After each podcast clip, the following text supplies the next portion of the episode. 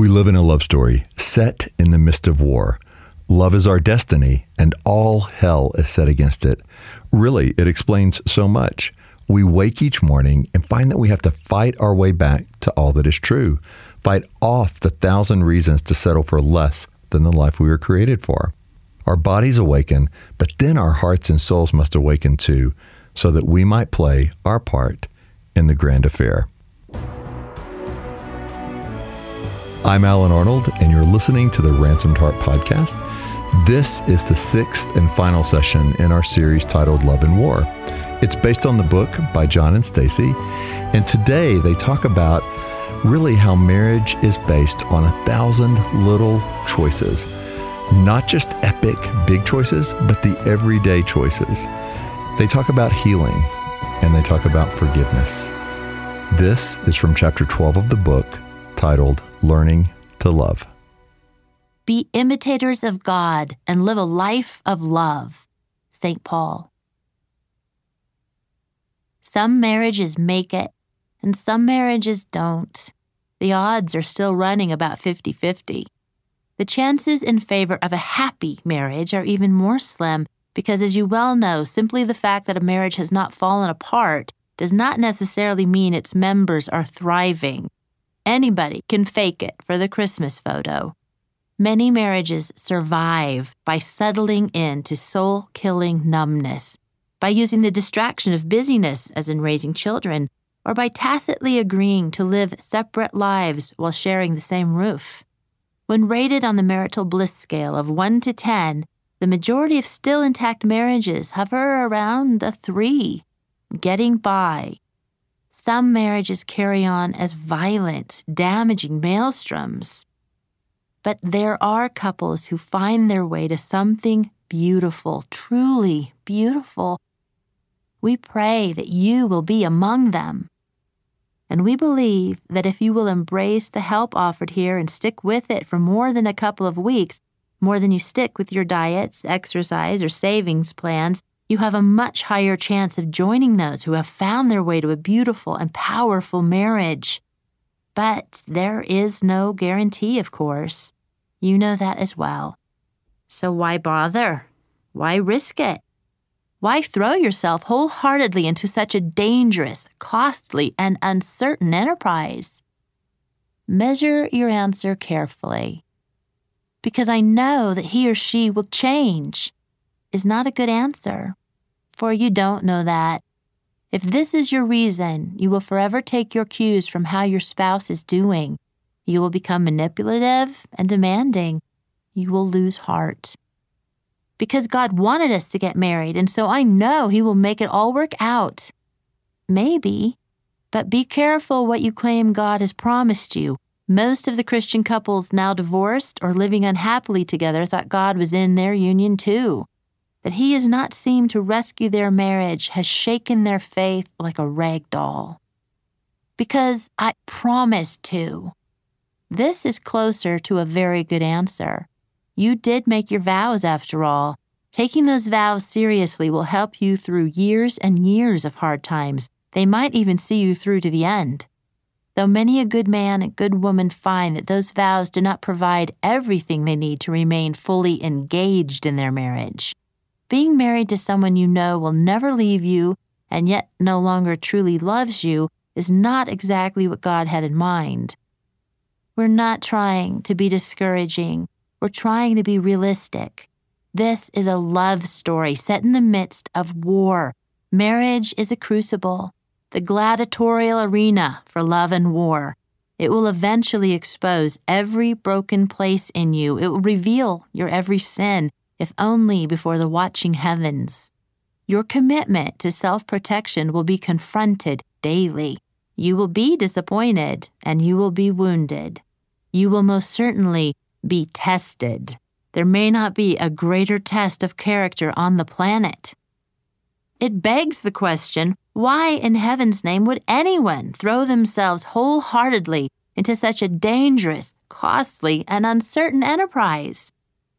Because that is the kind of person I want to be.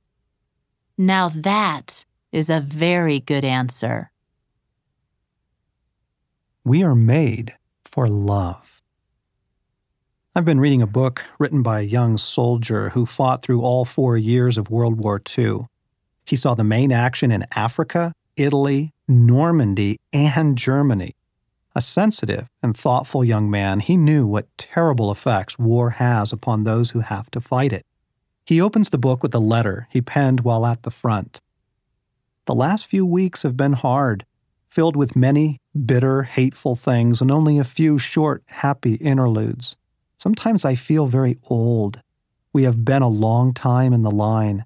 I have come to the extremity of knowing beyond all doubt that there is no other way for me to survive this period except the hard Christian way of finding the finer points in my associates and loving them for those characteristics. The bare, cold, prophetic words of Auden, we must love one another or die, have rung in my mind on several of these frigid, sleepless nights of late. Perhaps even you cannot participate enough in this life over here to fully understand. You would have to see a fine, fine family broken, people you would learn to love destroyed because of petty personal grudges. You would have to see people slapped and beaten because they might be telling a lie or because certain sadistic impulses need to be satisfied. You would have to see old men and women on the roads with a few pitiful belongings in a driving rain, going they know not where, trying to find shelter and a little food in a scorched earth area. Oh, you would have to see many things to know why I should come to realize such a primitive truth as that I have only one alternative to death, and that is to love. Glenn Gray, The Warriors. I found his letter bracing, like a plunge into a cold lake. Prophetic, too, honest truth from a life stripped of pretense. His thoughts came to me at a critical time. The past 12 months have been especially painful for us, not, thank God, as a result of wounding each other, but through wounding in relationships very close to Stasi and me.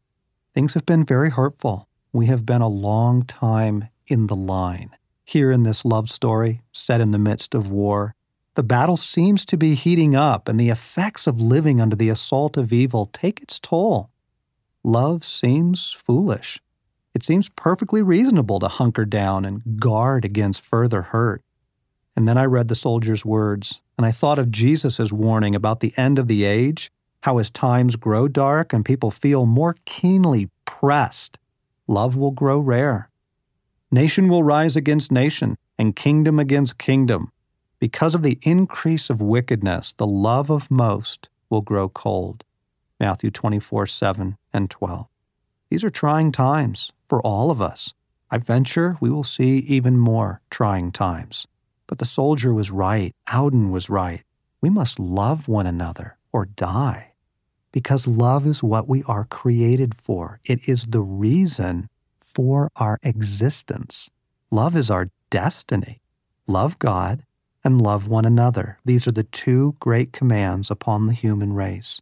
The secret to life is this we are here in order to learn how to love it is really quite an epiphany when the truth finally strikes home. It might be the most liberating realization we ever come to. We are here in order to learn how to love. It is our greatest mission of all, our destiny.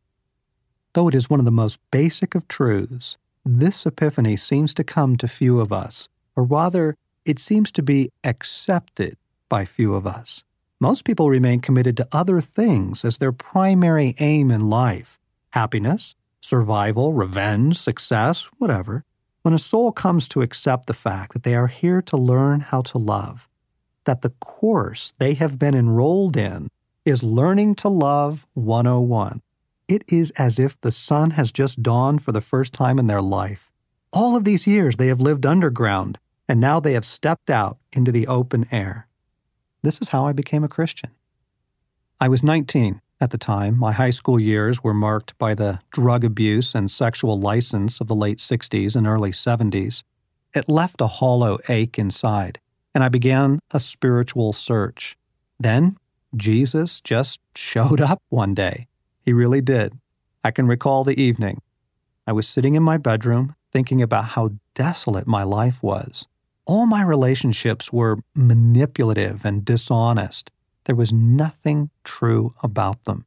My epiphany was simply this I saw with utter clarity that I was not a loving person. I saw myself clearly, and what I saw was brutish, selfish, almost subhuman. I did not like what I was becoming. To be unloving is to fail at the very thing we were created for. It is a rejection of the essence of our existence, a rejection of the love that made us.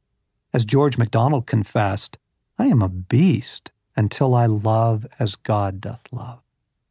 And so I turned to God that night, turned to Him both for forgiveness and for healing.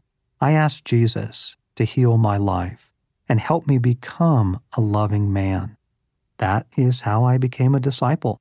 I enrolled in his school of loving. I think you can fairly easily sort out the people who have come to this epiphany from those who have not. There's something different about their approach to life, what upsets them, what makes them laugh, and especially the way they handle people. These folks may not have named it, but a shift has taken place. It nearly always comes through a painful disruption of some sort. They discover that their style of relating is an absolute disaster. They might have lost someone dear to them.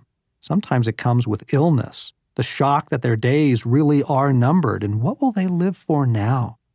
The epiphany might arrive, as in my case, through a revelation of our own utter selfishness. It most often comes through some kind of encounter with God. He lives to love. And if you hang around Jesus long enough, it rubs off on you.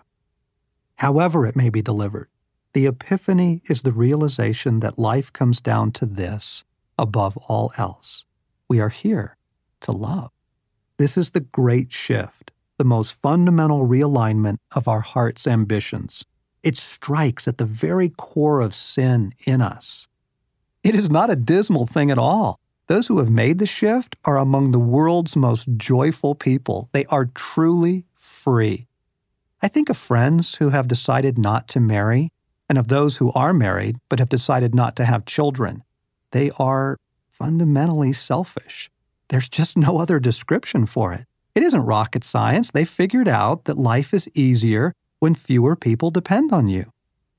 I think about marriages we know and the couples that aren't doing so well both parties seem truly stunned. It's more than a disappointment, they seem completely taken by surprise. Their reaction betrays what they believe the story is all about. I'm not happy. You're not making me happy. When you do that, you make me unhappy. In fact, you are making me miserable. Now, we both understand the legitimate disappointments and the very, very deep sorrow to be unhappy in your marriage. It is worse than being unhappy almost anywhere else in the world, even in prison or stranded on a desert island, because there you have some hope of release or rescue. You hope for a way out. But in marriage, there is no way out but forward. As Mike Mason wrote in The Mystery of Marriage, when the prison door of love clangs shut, the only thing to do is to become more in love than ever. There is just no other way to get out of it. But still, the basic complaint reveals a fundamental flaw. You married in order to be happy, didn't you? That is how God got you into it.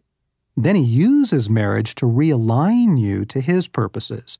Oh, there is happiness, gallons of it. I am embarrassed by how much happiness we've known. It's simply that the happiness awaits your realignment to the purposes of God. No matter what you are told ahead of time about marriage, it does not matter one bit until you are in it, until you have lived within marriage for some time, and then you begin to understand. It's sort of like trying every key on a large ring of keys to see which one will open the door to life. The one labeled, My spouse will make me happy, doesn't seem to work. The pretty one called, Happy Little Home doesn't work either. The gnarled one named Protect Yourself doesn't fit. Well, I'll be doggone. There is only one key here that opens the door, and it's this one. I am here to learn how to love. Huh, it's the last key most of us try. but it opens the door all right. And then we can get on with actually living our lives. A thousand little choices. Don't you wish life had a soundtrack? It would be so helpful if some Alfred Hitchcock, Freddy Krueger creepy theme song began to play as I step into my house. I would be so much more ready to believe that spiritual warfare was real. If suddenly Josh Groban began singing in the background, I would know that romance was coming.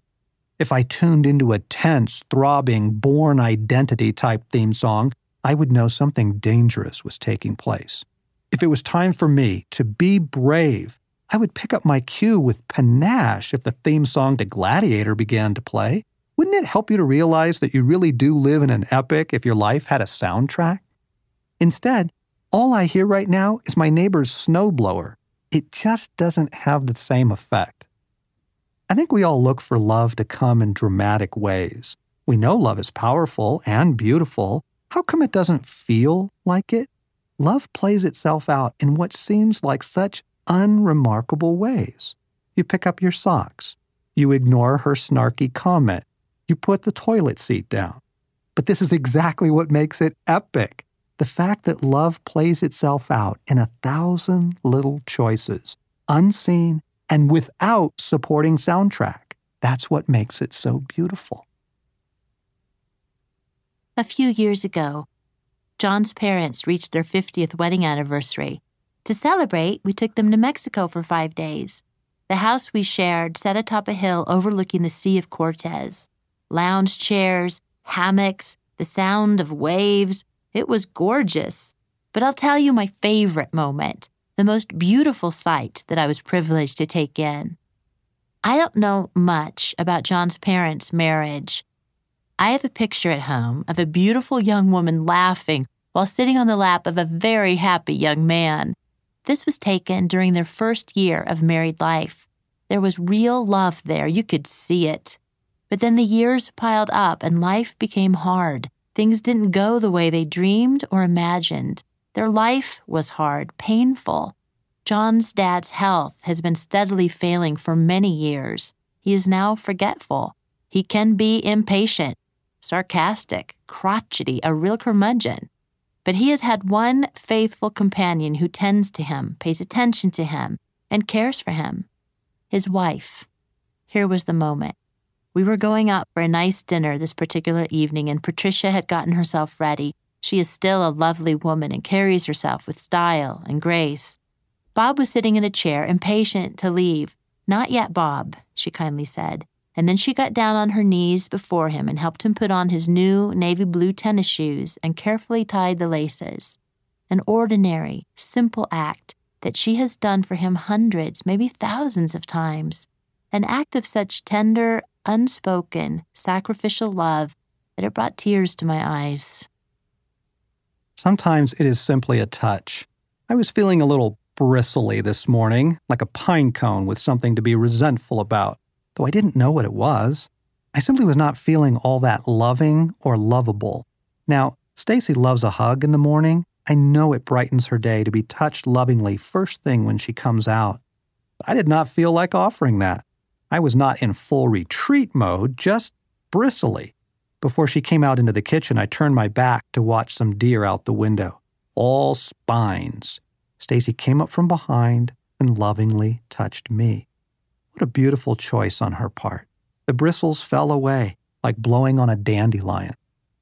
This is difficult to write because so many of these decisions are secret decisions, in that your spouse does not see them.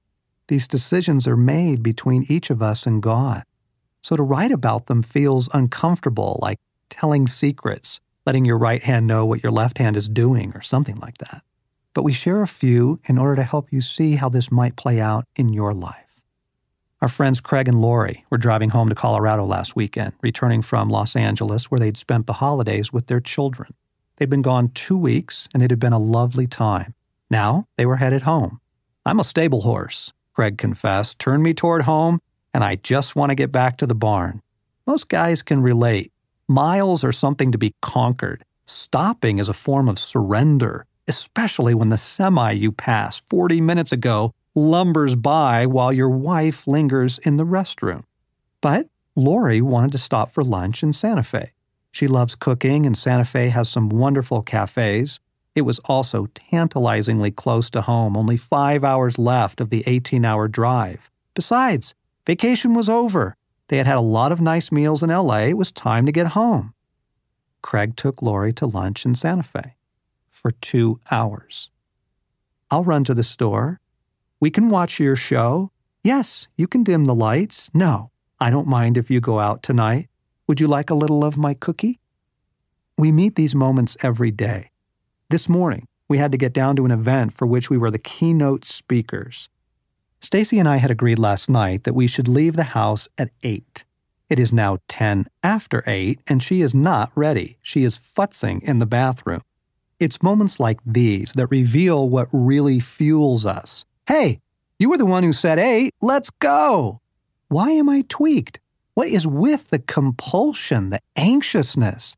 Isn't it really about wanting to get on top of things, making sure we make a good impression? It is godless. I'm thinking about my reputation, not my wife's heart.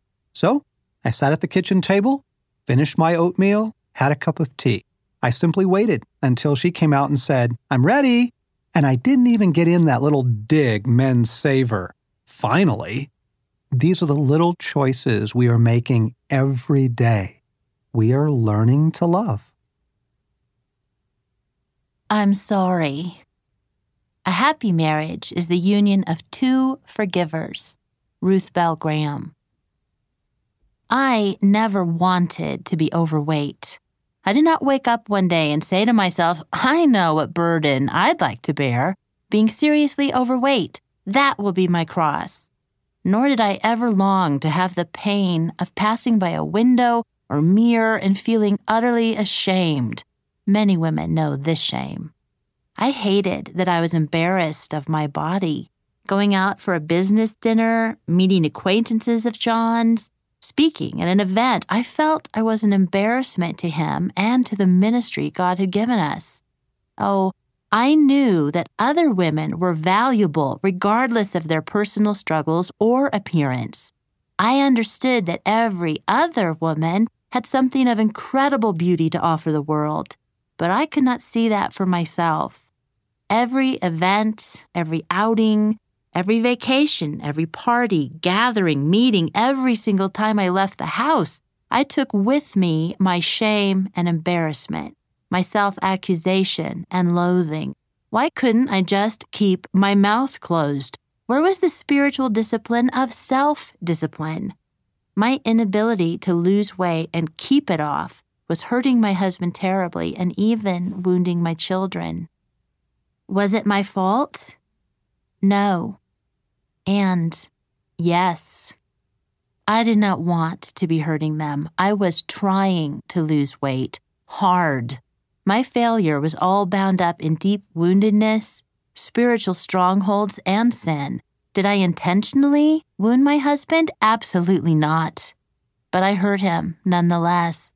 Did I, rather, do I still need to ask his forgiveness for how I have wounded him? Yes, I think I do. And this is hard for me to do. I want to place the blame on everyone else. It's because of the wounds I received as a child. I want to blame the enemy. It's all his fault. Oh dear, I am sounding just like Eve. Lord, have mercy. I need to own up to my part, and I need to ask for my husband's forgiveness. I really do care more for his heart than I do for my own realizing that I have hurt him is painful. But I have to take the next step and apologize to him for it specifically. I need to go to him in love and tell him that I see that I have hurt him, confess that I am deeply sorry, and ask for his forgiveness. Hurting my husband hardens his heart toward me. I lose his trust. Brick by brick, a wall is slowly built up between us. Owning my part, Acknowledging the pain I caused, repenting, and asking for his forgiveness will hopefully bring that wall down. Failing to love my husband well does not mean I am a failure. Hurting my husband does not mean I am a hurtful person. Sinning against him or anyone else for that matter, does not mean my true identity is as a sinner, as a child of God. I am holy and dearly loved. I am not a sinner, but a saint. And by the way, as a follower of Jesus Christ, you are too. I have a clean heart, a circumcised heart. My body is now the dwelling place, the temple of the living God. My identity is not up for grabs. It is settled. I belong to God, and every single thing He says about me remains true. It is because of His amazing love and because I believe what He says about me, to me, that I am able to face my sin and failures and not turn into putty. You just don't get through this broken, fallen, war torn world without doing damage. A lot of the damage you don't even know you have done because it's coming from your own unconsidered style of relating. The cumulative effect of your sin and brokenness, and the cumulative effect of your approach to life over decades, dear friends, has had an effect on those around you it is an effect you probably need to ask forgiveness for. I was asking Jesus just the other day, What do our readers need, Lord? What do their marriages need? And what he said was, Healing. So I asked, How is the healing going to come? And what he said was, Forgiveness. If there is to be an awakening of hope and desire, it is going to come through forgiveness if there are some new frontiers in your relationship where you can talk about difficult things, handle conflicts differently, or approach sex differently, it is going to come through forgiveness. We have done a lot of damage over the years, all of us. It will be the dawning of a new day and a very healing moment as we begin to ask forgiveness of one another. Simply sit down together and say, I know what I need to ask forgiveness for, if you do, or simply to ask, What's it like to live with me? What has been the effect of my style of relating on you over the years? Has it caused you to lose hope in certain areas of our life? I really want to know, and I really need your forgiveness. That would be so extraordinarily healing. Now we know, we know this sounds like jumping out of an airplane. Something in you is shouting, There is no flippin' way. I'm not opening Pandora's box here. All those wounds, those issues we never really resolved, are you crazy? We understand the fear. But, dear friends, you can't ignore this. Eventually, the buildup of all those offenses, great and small, shut a marriage down because our hearts shut down. Part of us, anyway, shuts down, checks out, or catches a bus out of town. It is never going to change, and they don't seem all that concerned about their effect on me. I'm just not going to desire anymore, not going to have any hope. You don't want your spouse coming to that conclusion. So you can't just blast past your impact on your spouse and hope for good things ahead, just as you can't in your relationship with God. You know your intimacy with God is hurt by your sin, your indifference, your unbelief, your habitual addictions. In order to draw near to Him, in order to recover the relationship, you have to say, I'm sorry. Forgive me. I want to be close again. Lord Jesus, come near to me. Forgive me for that outburst, that indulgence, for ignoring you for weeks. I really do love you. This is essential to the spiritual life.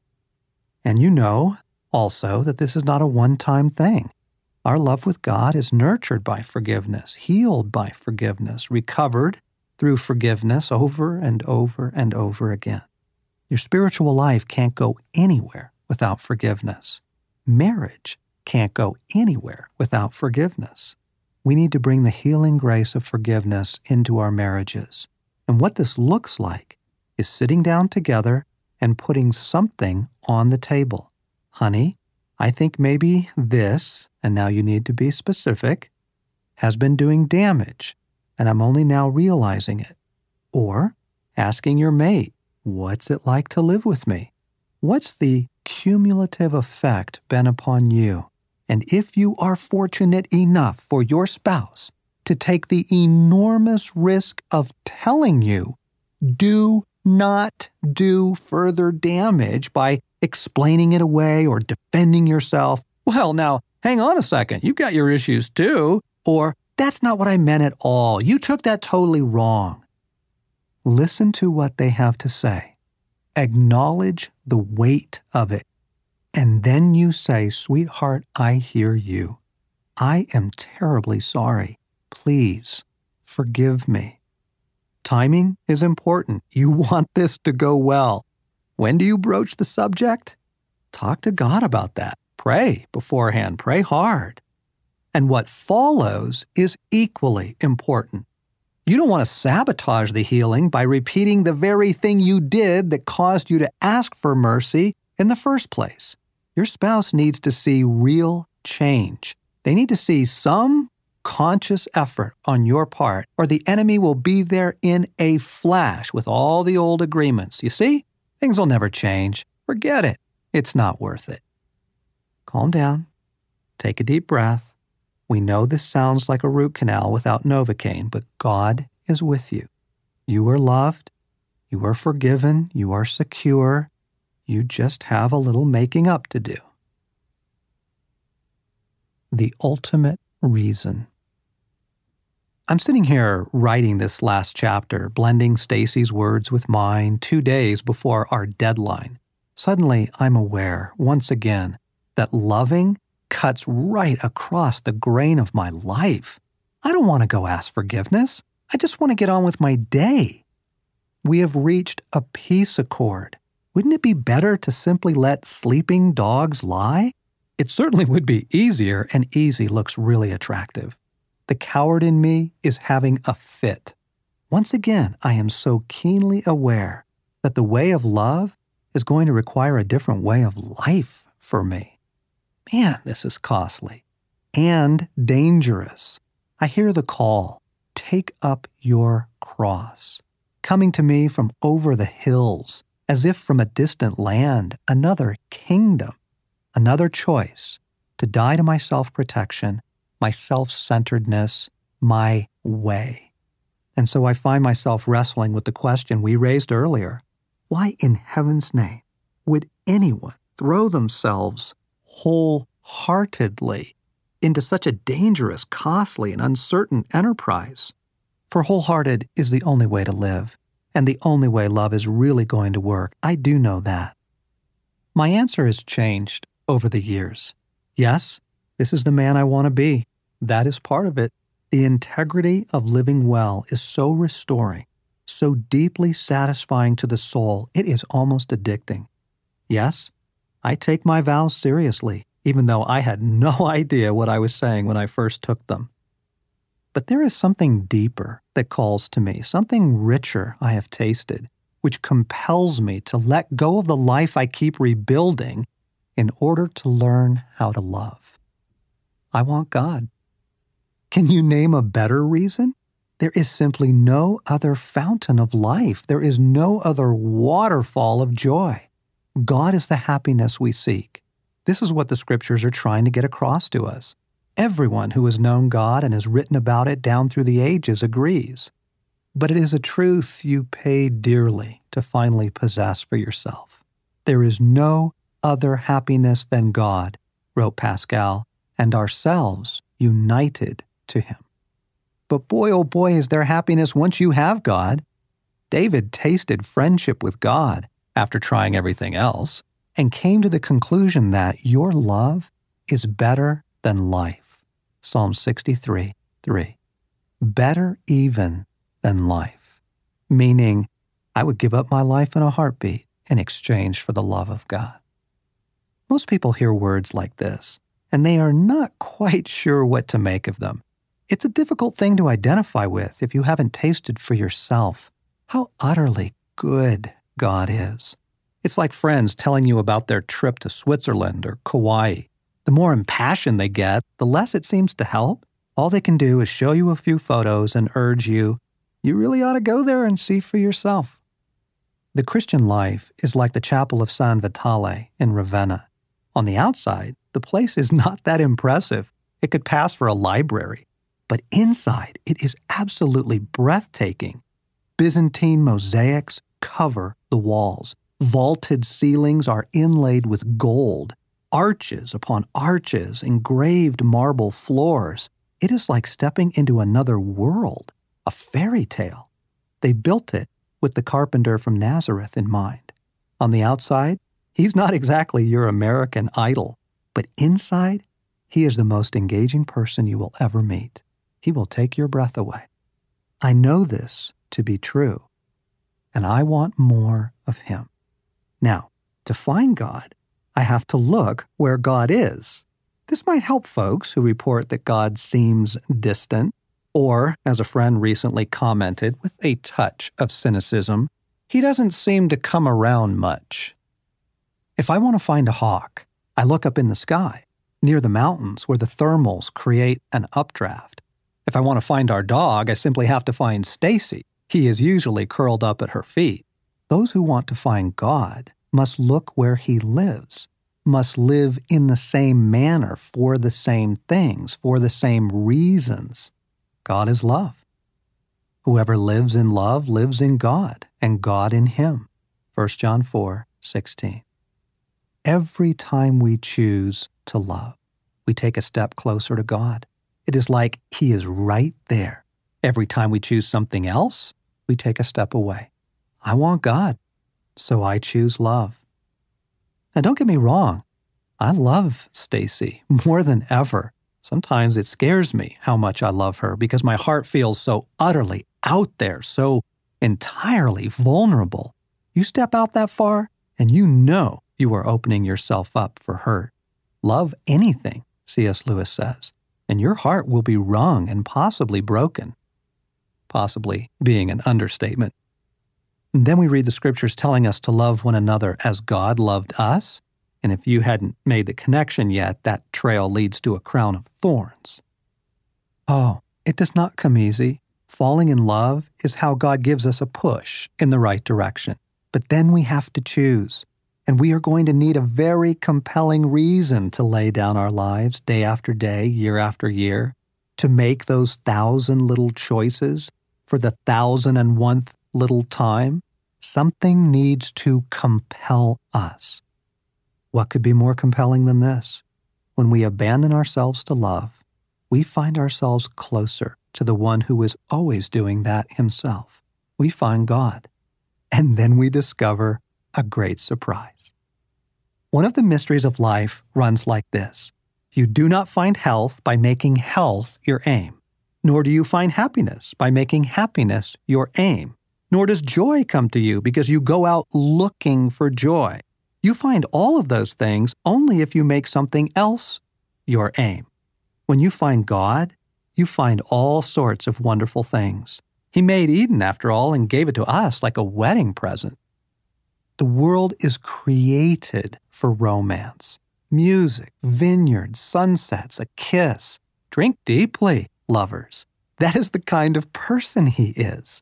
He made our hearts too, and he gave us to one another. He wants joy and life for us abundantly. You open your hand and satisfy the desires of every living thing.